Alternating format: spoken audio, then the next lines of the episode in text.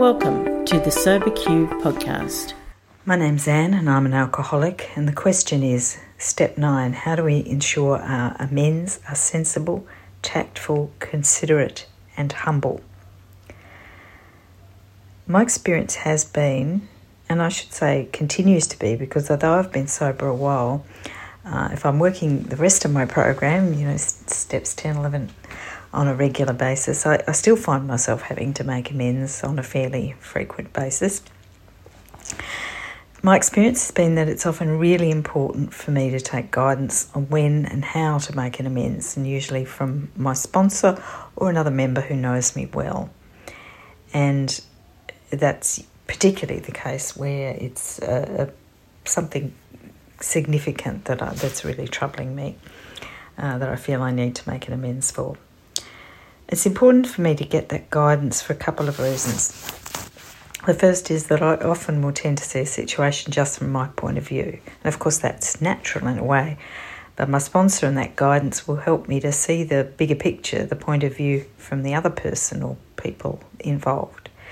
And that helps me get a better idea of what it is I'm making amends for in the first place. I came into AA a chronic people pleaser, and that is still a defect that can trip me up from time to time.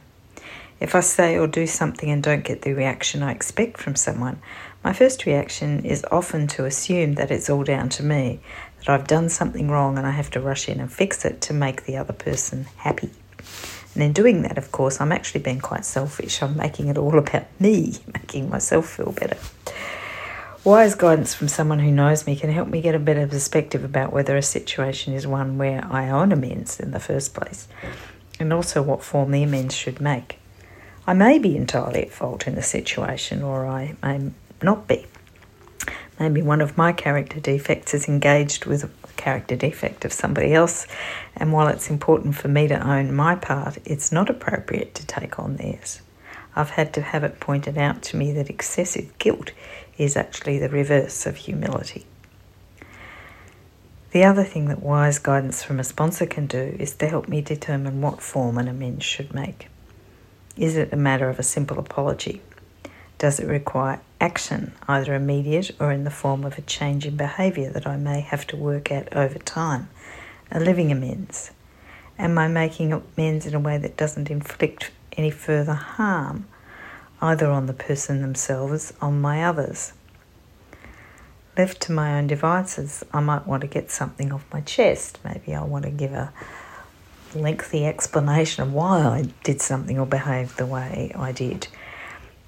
And that might make me feel better, but in the process, I might be actually causing hurt or further distress to somebody else. Making amends is not about easing my conscience at somebody else's expense and it's been important uh, for me to be aware of that. If you would like to share your experience on a recovery question, visit the SoberQ podcast website at soberq.com.